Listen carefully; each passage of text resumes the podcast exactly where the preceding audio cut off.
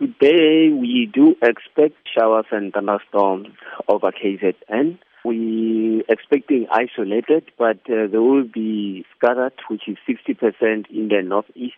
The northeast of KZN it includes Richards Bay area, Babanango, Makhathini.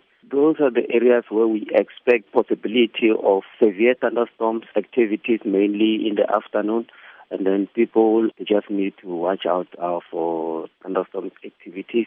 And then when we look at Wednesday and Thursday, most of the thunderstorms are expected as well. That will be in the afternoon, so isolated thunderstorms activities are expected on Wednesday and Thursday, and even going into Friday. Would these predictions of thunderstorms and heavy rain, would they also lead to flooding in low-lying areas? Yes, uh, with thunderstorms, most of the time, heavy rain, hail, strong winds are some of the ingredients which comes with thunderstorms activities.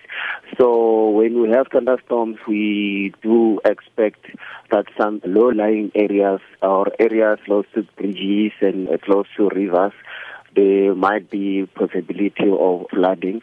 We're heading into a long weekend, so does the weather look like it's about to clear up or would it get worse? For the weekend, we expect mainly afternoon thunderstorms activities.